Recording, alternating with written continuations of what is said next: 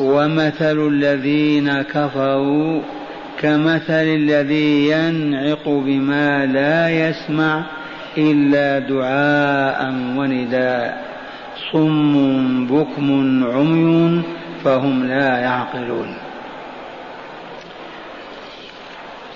نعود إلى الآيات السالفة لهذه السابقة. عنها وقد درسناها وما استوفينا كل معانيها معانيها. وهي قول ربنا جل ذكره يا أيها الناس وقد علمنا أن هذا نداء عام يشمل الكافر والمؤمن والأبيض والأسفر والأحمر.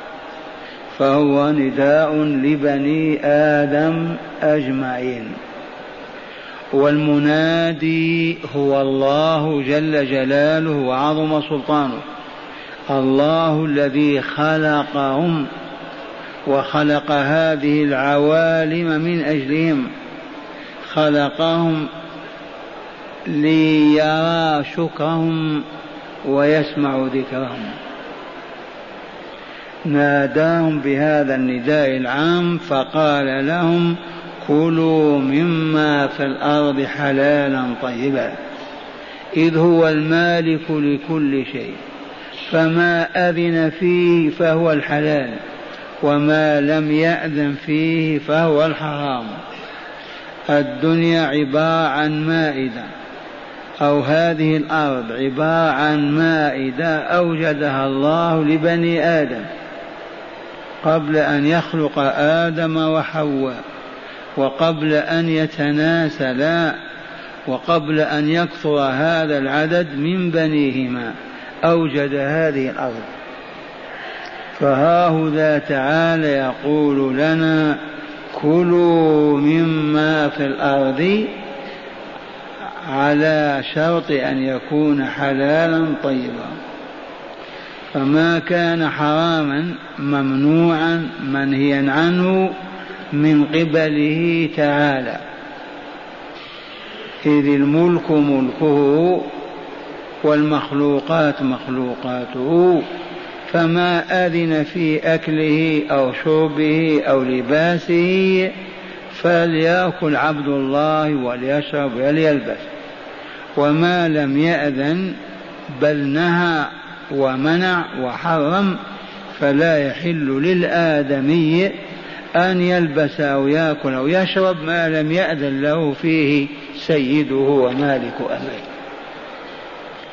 مع العلم اليقيني أن الله عز وجل ما نهى أو حرم إلا لما في ذلك المنهي عنه أو المحرم من الضرر والفساد بحيث يعود على فاعله بالضرر في الدنيا أو الآخرة.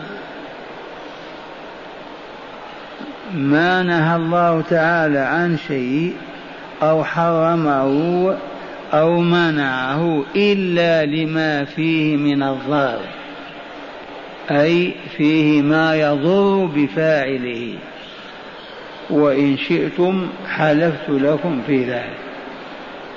ما حرم الله قولا ولا عملا ولا فكرا ولا اعتقادا إلا لأنه ضار بابن آدم. إن عاجلا أو آجلا لا بد من الضار وإن قلتم لي ما الجواب عبيده. وهو خالقهم وسيدهم ومولاهم وخلقهم من أجل أن يسمع ذكرهم له ويرى شكرهم له فهو والله لا أرحم بهم من أنفسهم.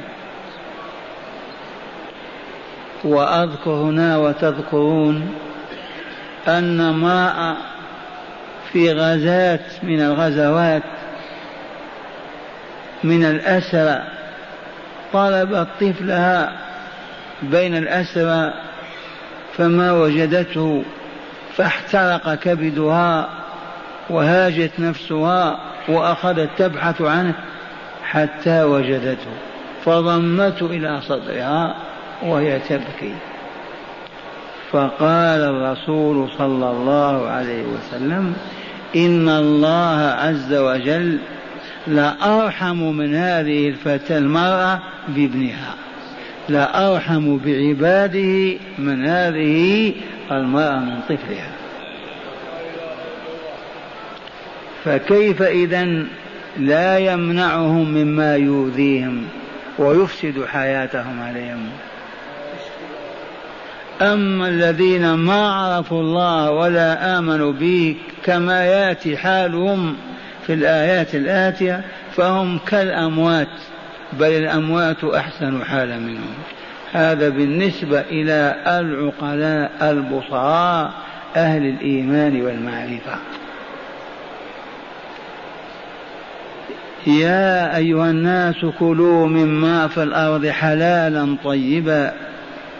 وهنا لفتنا النظر إلى أن من أراد أن يفتري فريا ويكذب كذبا وينمق ويحسن ويقول نأتيكم بالبقلاوة بالبطالس من القمر أو من كوكب الزهرة أو عطارد لا يسمع لكلامه ولا يلتفت إليه وإنه دجال كذاب.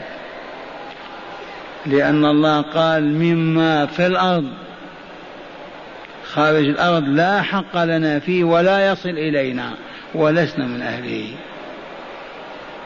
مما في الأرض حلالا طيبا وكلمة طيب نعت للفظ الحلال معناه غير مستقذر ولا مستخبث. فيوجد طعام مستقذر مضت عليه ليالي تعفن. وجدت فيه جراثيم. يوجد طعام خبث. تعفن. أو ألقي عليه بعض النجاسات. فلا تقول هذا مما أحل الله ناكل.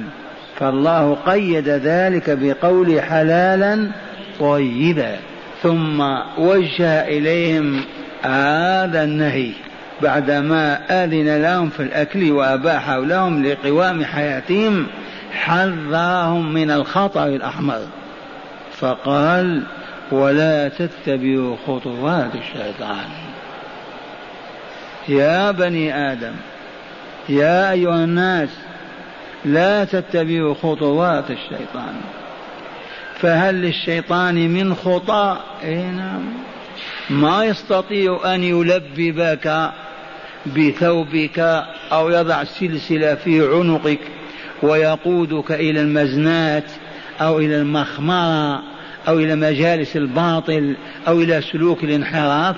ما له هذا ما يقدر عليه ما هو شأنه وإنما يمشي أمامك ويزين لك ويحسن لك ذلك القبيح. فإن مشيت وراءه والله ما انتهى بك إلا إلى معصية ربك.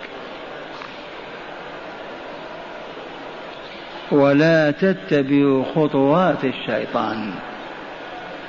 إذا اعلموا والعلم ينفع أن كل ما حرم الله عز وجل من الاعتقادات والأقوال والأفعال على اختلافها وتنوعها ما حرمها إلا لضررها وفسادها وما تنتجه لعباد الله من الضرر والأذى في الحياتين في الدنيا والأخرى.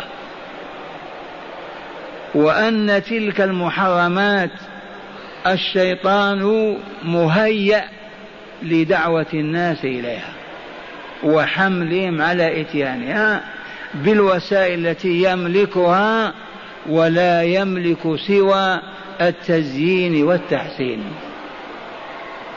يجري الشيطان من ابن آدم مجرى الدم من العروق. هوى. ويتصل بقلبك محطة الإرسال والتلقي. وقد يفسد قلبك عليك. ويصبح يأمر وينهى منك. وأنت تستجيب. واقرأوا توجيه الله عز وجل لنا لطلب المناعة والحصانة والحفظ من هذا العدو اقرأوا قوله في آخر السورة من كتابه العزيز قل أعوذ برب الناس ملك الناس إله الناس من شر الوسواس الخناس الذي يوسوس في صدور الناس من الجنة والناس. هذا هو القلب وهو إذا ما استعذت بالله ولا لجأت إليه ولا احتميت بحماه فإنه يرفع رأسه ويصب على قلبك ويملي ما شاء أن يملي فإذا استيقظت وعذت بالله واستعذت انخنس ما خرج. ما زال مع المحطة. لأننا قررنا غير ما مر أن قلوبنا كالمحطات للتلقي والإرسال. فمن عصمها وحفظها من الشياطين كانت تلك المحطة صالحة لتتلقى عن الله. وإن دمرها إبليس وخربها ما بقي لصاحبها شيء. واستدللنا بقول ربنا من سورة الأعراف ومن سورة فصلت وإما ينزغنك من الشيطان نزغ فاستعذ بالله إنه سميع عليم. إن الذين اتقوا إذا مسهم طائف طيف من الشيطان تذكروا فإذا هم مبصرون. وإخوانهم إخوان الشياطين يمدونهم في الغي ثم لا يقصرون فلهذا إن عملت حراسة كاملة لمحطتك لن يصل إليها العدو ولن يفتنك ولا يفتن غيرك بك. وإن أنت أهملتها واحتلها وأصبح الذي يعطي ويأخذ انتهى أمرك يا عبد الله. وإما ينزغنك من الشيطان نزغ فاستعذ بالله إنه سميع عليم. اسمع إن الذين اتقوا اتقوا من؟ الله. كيف اتقوا؟ ما عصوه ما أهملوا ما أوجب ولا غشوا وتكبوا ما نهى وحرم هؤلاء جهازهم صالح للتلقي والإرسال. بدليل إن الذين اتقوا إذا مسهم طيف من الشيطان تذكروا فإذا هم مبصرون. والرادارات الموجودة للحراسة في العالم إذا حومت طائرة العدو يتلقونها من أقصى البلاد لقوة هذه الأجهزة الرادارية والمؤمن له هذا الجهاز. ذو الروح الزكية والنفس الطاهرة التي ما تلوثت بأدران الذنوب وأوساخ الآثام. هذه الروح في صفائها كالرادار الأصلح للعمل. بمجرد ما يحوم العدو يضربه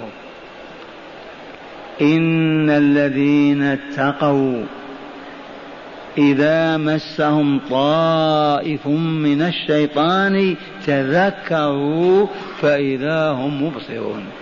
وإخوانهم يمدونهم في الغي ثم لا يقصرون ولا يقصرون في الذنوب والآثام. عجب هذا القرآن.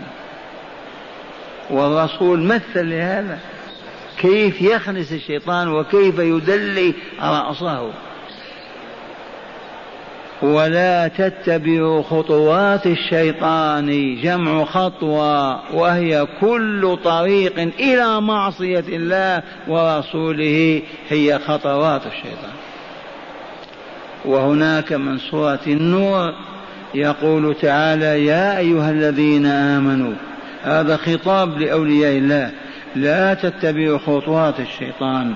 ومن يتبع خطوات الشيطان فإنه يأمر بالفحشاء والمنكر.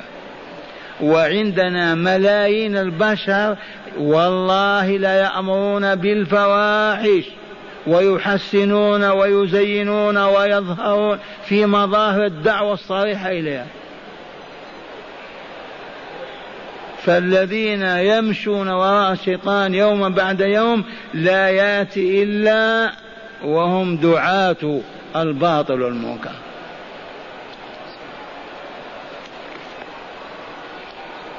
ثم قال تعالى معللا للنهي عن اتباع خطواته فقال إنه لكم عدو مبين.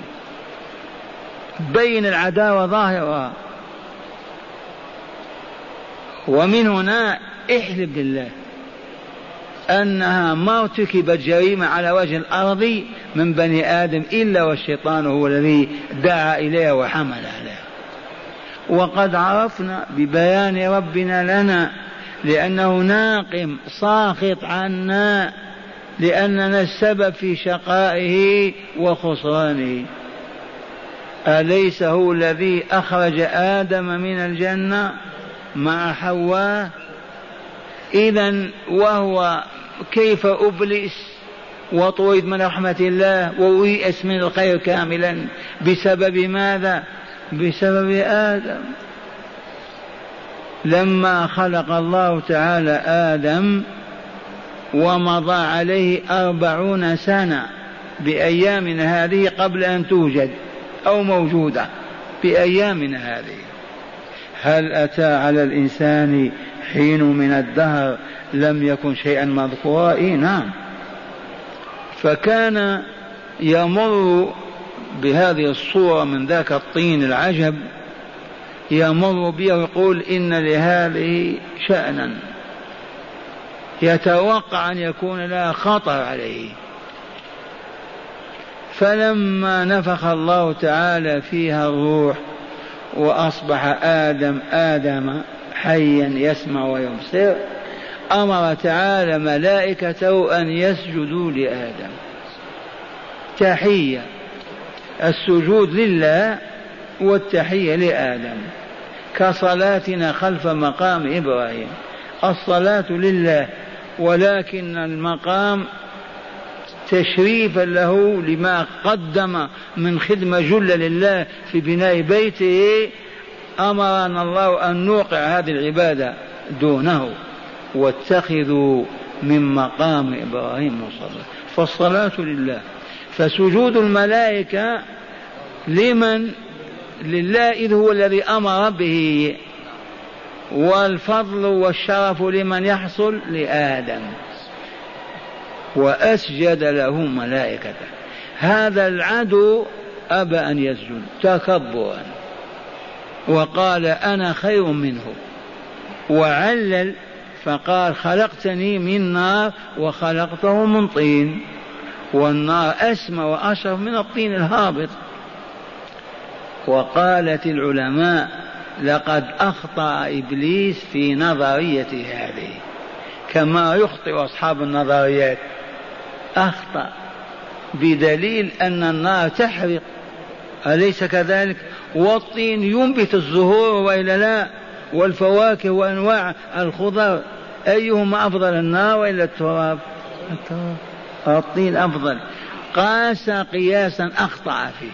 ما أصاب. إذا فلما أبلس وأيئس من رحمة الله واجه الحق بما أخبر تعالى فقال فبعزتك يا ربي لأغوينهم أجمعين إلا عبادك منهم المخلصين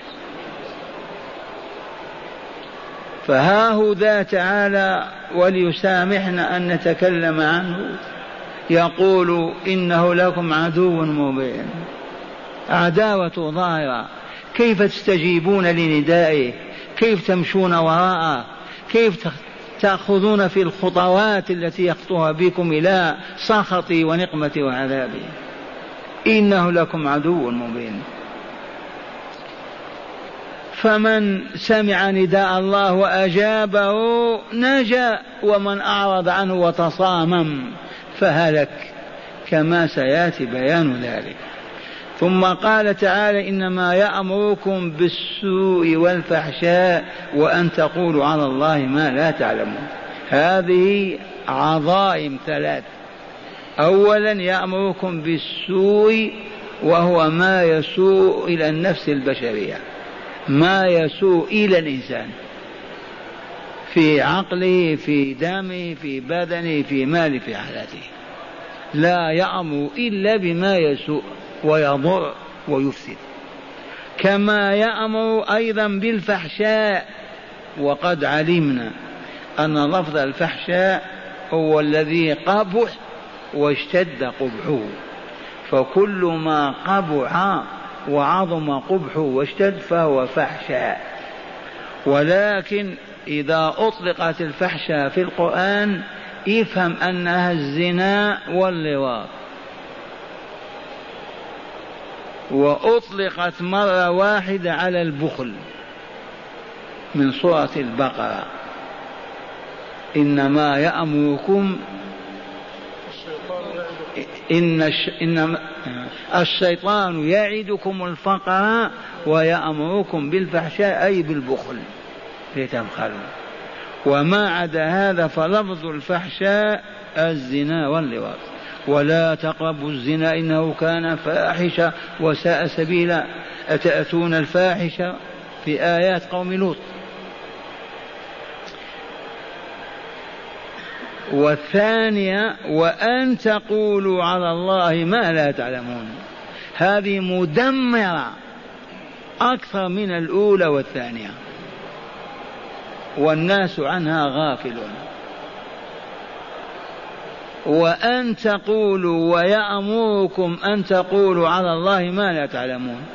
فتصفون الله بغير ما وصف به نفسه وتقولون على الله بغير علم وتحللون وتحرمون وتشرعون وتبيحون وتمنعون تنسبون ذلك إلى الله. والله ما حرم ولا شرع ولا أمر ولا قال ولا قال. فما وجه هذه الحقيقة عرفناها. لو أن كل إنسان التزم بأن لا يقول على الله إلا ما علم منه بواسطة كتبه أو رسله لما كان للجهل وجود بين الناس. نحن في ديارنا الإيمانية نحن أيها المسلمون لو التزم أهل البلد أو أهل القرية بأن لا يقول الرجل ولا المرأة إلا ما علم وما عدا ذلك لا ينطق ولا يتكلم ولا يفتي ولا يأذن ولا ولا لوجدتمونا نطلب العلم نساء ورجال وكبار وصغار. فالذي حرمنا من طلب العلم أننا نقول بالجواز والمنع والشروع والمشروع بدون إذن من الله عز وجل بدون علم. فلو خفنا من الله وعرفنا أن القول عليه من أكبر الذنوب وأعظم الخطايا لما جرى أحدنا أو جرى أحدنا أن يقول على الله بدون علم وحينئذ أصبحنا مضطرين إلى طلب العلم. وقد جاء في سورة العراف بيان عظائم الذنوب في سلسلة. قال تعالى قل إنما حرم ربي الفواحش. ما ظهر منها وما بطن. لا فرق بين الزنا العلني أو السري والإثم والبغي بغير الحق. وأن تشركوا بالله ما لم ينزل به سلطانا وأن تقولوا على الله ما لا تعلمون. الأولى أخف والثانية أعظم والثالثة وآخرها القول على الله. لأن القول على الله يبطل شرائع الله يوقف علم الله. ما دام كل واحد يقول بما شاء وينسب ذلك إلى الله ما بقي تشريع ولا بقي علم ولا علماء. أكبر الذنوب أن يقول العبد أو الأمة على الله ما لا يعلم. فيقول هذا حلال أو حرام هذا يجوز هذا ممنوع بدون علم. وأن تقولوا على الله ما لا تعلمون فهذا مما يأمر الشيطان به ويحسنه ويزينه لأصحابه. فتهلك الأمة وتضل. هذه الآيات درسناها فيما سبق. والآن مع قوله تعالى وإذا قيل لهم اتبعوا ما أنزل الله. من هؤلاء؟ المشركون. على عهد الرسول صلى الله عليه وسلم. إذ هم الذين حرموا السائب والوصيل والحام وقالوا هذه نذرناها للآلهة لا يحل أكلها. وفيهم نزل هذا الخطاب كلوا مما في الأرض حلالا طيبا. ولا تتبعوا خطوات الشيطان إذ هو الذي حرم عليكم ما أحل الله لكم. فاخترعوا مذهب أو طريقة أو تقنين وشريعة وقالوا السائب من الإبل والحام من الجمال والواصل من النوق هذه لا تحل لنا لأنها للآلهة. من حسن لهم هذا من زينه؟ من علمه ماذا؟ الشيطان. اتبعوا خطواته فوقعوا في هذا. إنما يأمركم بالسوء والفحشاء وأن تقولوا على الله ما لا تعلمون. بدليل قال تعالى لهم تعالوا أتلوا ما حرم ربكم عليكم. ما هو الذي حرمتموه أنتم أو مشايخكم أو رؤساؤكم أو أهل الديانة الباطلة إنكم وإنما أنا أقرأ عليكم ما حرم عليكم ربكم وذكر لهم عشر محرمات. وهنا قال وإذا قيل لهم اتبعوا ما أنزل الله يا عباد الله أنتم عبيده وإلا لا؟ اتبعوا ما أنزل في كتابه وعلى لسان رسوله. من الواجبات والمستحبات ومن بيان المحرمات والممنوعات. كان جوابهم بل نتبع ما ألفينا عليه آباءنا هذا هو الجمود والتقليد الأعمى الرسول صلى الله عليه وسلم ورجاله ودعاته وأصحابه يقولون لهم اتبعوا ما أنزل الله في العبادات. في الآداب في الأخلاق في الشرائع في التقنين في الحقوق في في كل شيء. اتبعوا ما أنزل الله. حجتهم الباطلة لا نتبع ما وجدنا عليه آباءنا. ما ألفينا عليه آباءنا. هذا المرض انتشر في أمتنا أيضا بعد دخولها في الإسلام ورحمة الله. وأصبح الكثيرون يرفضون كل دعوة تأتيهم من طالب علم أو شيخ من مشايخ العلم ويقولون يكفي ما وجدنا عليه أهل بلادنا. فكم من بدع فكم من ضلالات فكم من صور واضحة للشرك بالله عز وجل. لا يتمسكون بهذه الكلمة. حسبنا ما وجدنا عليه مشايخنا أو آباءنا وأجدادنا. فهذا القول أنكره الله وقبحه. فكيف يبين لك الحق وتقول لا معذرة؟ نحن أهل هذا الإقليم والبلاد ما عندنا هذا. نعيش على ما عاش عليه أجدادنا. وهذا هو الواقع. لما؟ لأن الشيطان هو الداعي لذلك. والحامل عليه والواقف على نشره ودفعه إلى الناس. وإذا قيل لهم اتبعوا ما أنزل الله قالوا لا بل نتبع ما ألفينا عليه آباءنا وألفينا بمعنى وجدنا. ألفيت فلان عند الباب وجدته. عرفتم؟ والآن لما نقول لحكام العالم الإسلامي اتبعوا ما أنزل الله في أحكامكم. فطبقوا ما شرع الله لكم. يعتذرون. وجدنا الوضع هكذا. ما نستطيع تغييره. فهل هذه حجة؟ والله ما هي بحجة. وإنهم لمواخذون. يا شيخ لا تحلف. قد واخذهم الله. الفقر والذل والبلاء والمصائب والمحن لا تسأل. ثمرة ماذا؟ نتيجة ماذا؟ الإعراض عن شرع الله عز وجل. والله لو طبقوا شرع الله في بلادهم لسادهم أمن ما عرفته الدنيا ولسادهم طهر ما عرفته الحياة ولسادهم شبع ما عرفت أوروبا ولا غيرها. لكن حجتهم ما نستطيع.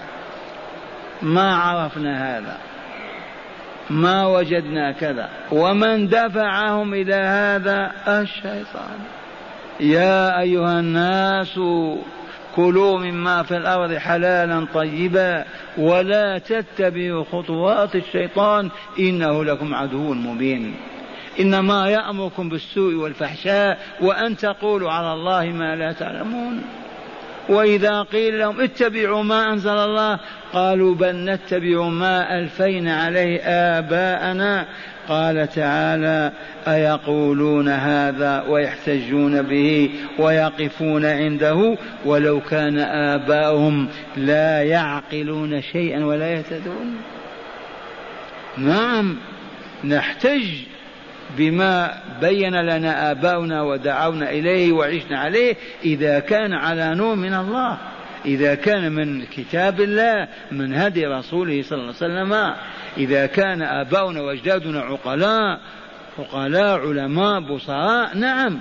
أما نحتج بآباء جهال وأجداد لا يعرفون الشرق من الغرب كيف يمكن؟ معرة كبيرة هذه أن يقفوا هذا الموقف. ولو كان آباؤهم لا يعقلون شيئا ولا يهتدون إلى خير ولا إلى معروف أو إلى كمال.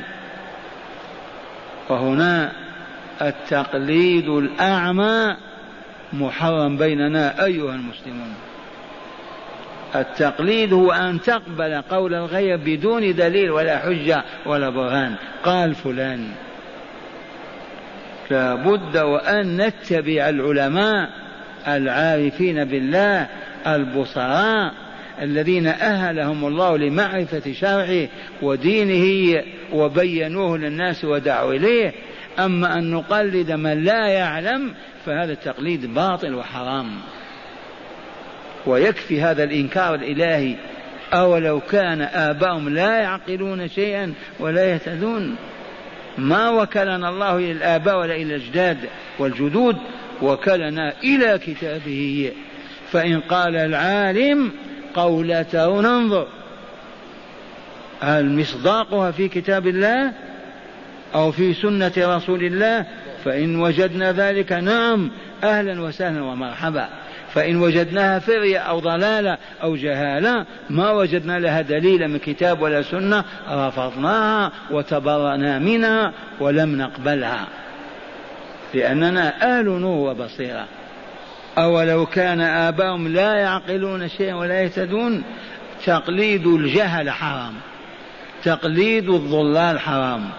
تقليد علماء بدون معرفة الدليل كذلك لا يجوز. لا بد من معرفة لهذا الحكم الذي قاله العالم. ومعنى هذا يجب أن نكون كلنا علماء. لأن مصدر العلم قال الله قال رسوله. ما يحتاج إلى بناية ما كليات ولا مدارس. في بيوت الله في القرى في الأرياف في الجبال أهل القرية يجتمعون من المغرب إلى العشاء بنسائهم وراء الستار وأطفالهم دونهن والفحول أمامهم. ليلة آية وليلة حديث مع الله ورسوله طول العمر. والله ما يبقى جاهل. ولا جاهلا وإن كانوا لا يعرفون قراءة ولا كتابة. كما كان أصحاب رسول الله أكثرهم لا يقرأ ولا يكتب. أبدا.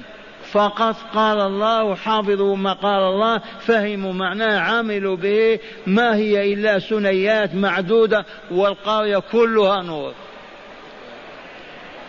وإذا عمها النور نور العلم هل يبقى فيها ظلمة الجهل؟ الزنا واللواط والربا والخيانة والكبر والعجب والسخرية والله ما كان. ولن يكون. والبرهن دائما نقول أيما قرية انظر أعلمهم بالله أتقاهم لله. انظر طبق من الآن. أيما أهل حي من الأحياء أعلمهم بالله أقلهم خيانة وكذب وسرقة وفجور وباطل. من يرد هذا الكلام؟ فلهذا إذا علموا وعرفوا ارتقوا سموا وصلوا إلى الكمال الذي أعده الله لأمة الإسلام. والآن مع هذه الآية مثل عجيب يروع على النفس. ومثل الذين كفروا مع داعيهم إلى الله موجههم إلى الكمال والإسعاد في الحياتين كمثل الذي ينعق بما لا يسمع. نعق الغراب ينعق ونعب ونغق ونعق إذا رفع صوته. كمثل الذي ينعق بما لا يسمع أي ببهائم بحيوانات لا تسمع. كذا إلا دعاء ونداء. أنت مع الغنم مع البقر تتحدث تقول كذا يفهمون شيء ما يسمعون إلا إذا قلت بأعلى صوتك سمعوا. إلا دعاء والدعاء هو الصوت القريب. كدعائنا لله لأن الله ما هو بعيد منا. فنقول يا رب يا رب بدعائنا. ولا نناديه المناداة للبعيد. نحن ننادي الله وندعوه قال تعالى ادعوا ربكم. قال نادوه في القرآن. في نادوه ادعوه لأنه معكم. كيف معنا يا شيخ؟ نعم إذا كانت الأرضون السبع والسماوات السبع يضعهما في كفه فين البعد؟ أما نحن بين يديه. هو فوق عرش باين من خلقه والخليقة كلها بين يديه. لا يخفى والله من أمر شيء. فلهذا تدعو ربك يا رب يا رب يا الله يا عليم يا حليم ما هناك حاجة إلى أن ترفع صوتك. وقوله وإذ وزكريا إذ نادى ربه نداء خفيا يا رب يا رب هب لي من لدنك ذرية. والشاهد عندنا في لغة القرآن النداء غير الدعاء. الدعاء للقريب والنداء للبعيد. كمثل ومثل الذين كفروا كمثل الذي ينعق بما لا يسمع إلا دعاء ونداء. صم بكم عمي فهم لا يعقلون. إذا فيا أيها الداعي تسلى لا تحزن لا تكرب. إن كنت تدعو كفارا مشركين إلى الله فلا تفهم أنك بمجرد ما تقول أيها الناس أيها القوم آمنوا وافعلوا استجابوا. حالك معهم كحال من مع غنم أو بقر أو إبل أو حيوانات يدعوهم ويناديهم إذا كانوا بعيدين. فلا يسمعون إلا الدعاء إن كانوا قريبين أو النداء. أما أن يفهموا عنك الحلال والحرام والطيب والخبيث والصالح والفاسد ما هم لذلك. أبدا. وذكر ابن جرير معنى لطيف لهذا أيضا. قال حال الكفار مع أصنامهم وآلهتهم التي ينادون ويعبدون ويتبركون ويذبحون ويعكفون حولها ويحجونها كمثل الذي ينعق بما لا يسمع إلا دعاء ونداء وهو كذلك. لكن المعنى الأول هو أن مثل الداعي إلى الله مع المشرك وأن يفهم أن حالهم كالذي يدعو وينادي الصم البكم الذين يقول فلا يحزن ولا يكرب ويواصل دعوته. لا يفهم أنه بمجرد ما يقول أيها الناس إن ربكم واحد فآمنوا به استجابوا. أنى لهم ذلك والشياطين قد أعمتهم وأصمتهم وحجبت عنهم كل نور وهداية. فتحتاج إلى مواصلة الدعوة وتلوين الأسلوب وتغيير النظام شيئا فشيئا عام بعد عام حتى تصل. لأن حالك وحالهم كما قال الله تعالى ومثل الذين كفروا بربهم وألوهيته بلقائه بكتبه برسله حجبوا حجبا كاملا عن الله فلا يعرفونه ولا يعرفون أسماء ولا صفات ولا ولا حالهم كاش كمثل الذي ينعق يرفع صوته بما لا يسمع إلا دعاء أو نداء فقط. صم بكم عمي فهم لا يعقلون. فكان المؤمنون وعلى رأسهم نبيهم يتأسون بمثل هذا ما يحزنون ما يكربون ما يشد ألمهم عندما يرفضوا ترفض دعوتهم ولا يجابون لها. لأن القوم هكذا هذا شأن الكافر. أعماهم الشيطان وأصمهم وذهب بسمعهم وأبصارهم فكيف يستجيبون لك؟ استعن بالله عز وجل وواصل دعوتك في حدود قدرتك وما تستطيع والامر لله. اذا فلنستمع إلى شرح هذه الآيات هذه الآية بالذات الأخيرة. قال شرح الكلمات مثل المثل معناها الصفة والحال. فلان مثل مثل كذا أي صفته وحاله كحال كذا. وقول ينعق أي يصيح. والاسم النعيق وهو الصياح. ورفع الصوت نعق بهم. الدعاء طلب القريب كدعاء المؤمن لربه يا ربي يا ربي. نداء دعاء قريب وإلا لا؟ النداء طلب البعيد كأذان الصلاة حي على الصلاة على خمسة كيلو حول المدينة. هذا نداء وإلا دعاء؟ نداء. وفي الحديث بلال أنداهم صوتا قال والصم جمع أصم. وهو فاقد حاسة السمع فهو لا يسمع.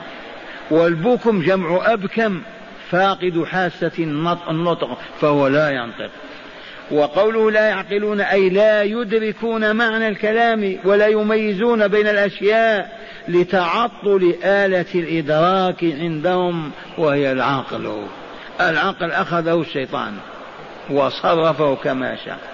معنى الآية الكريمة قال لما نددت الآية قبل هذه بالتقليد والمقلدين.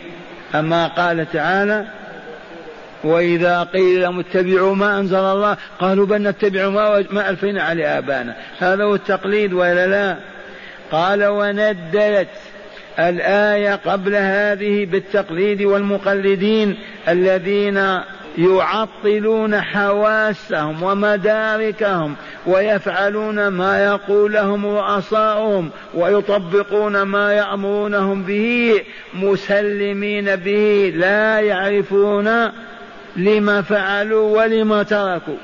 جاءت هذه الآية بصورة عجيبة ومثل غريب للذين يعطلون قواهم العقلية ويكتفون بالتبعية في كل شيء حتى أصبحوا كش كالشياه من الغنم يسوقها راعيها حيث شاء فإذا نعق بها داعيا لها أجابته ولو كان دعاه إياها لذبحها. وهو كذلك. وكذا إذا ناداها بأن كانت بعيدة أجابته وهي لا تدري لما دعيت. إذ هي لا تسمع ولا تفهم إلا مجرد الصوت فقط الذي ألفته بالتقليد الطويل والاتباع بدون دليل. عندي مثل الذين خرجوا عن مذهب أهل السنة والجماعة من الفرق الضالة. والله لهذه حالهم.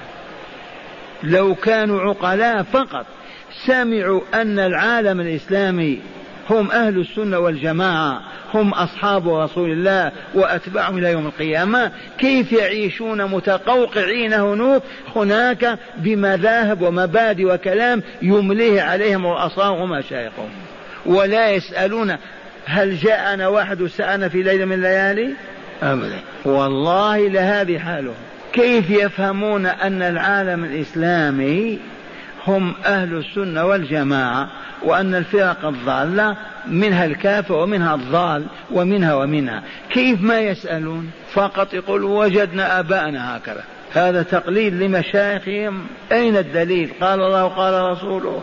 وهكذا قال فقال تعالى ومثل الذين كفروا في جمودهم وتقليد آبائهم في الشرك والضلال كمثل غنم ينعق بها راعيها الأمين عليها فهو إذا صاح فيها داعيا لها أو مناديا لها سمعت الصوت وأجابت ولكن لا تدري لماذا دعيت ولا لماذا نوديت لفقدها العقل.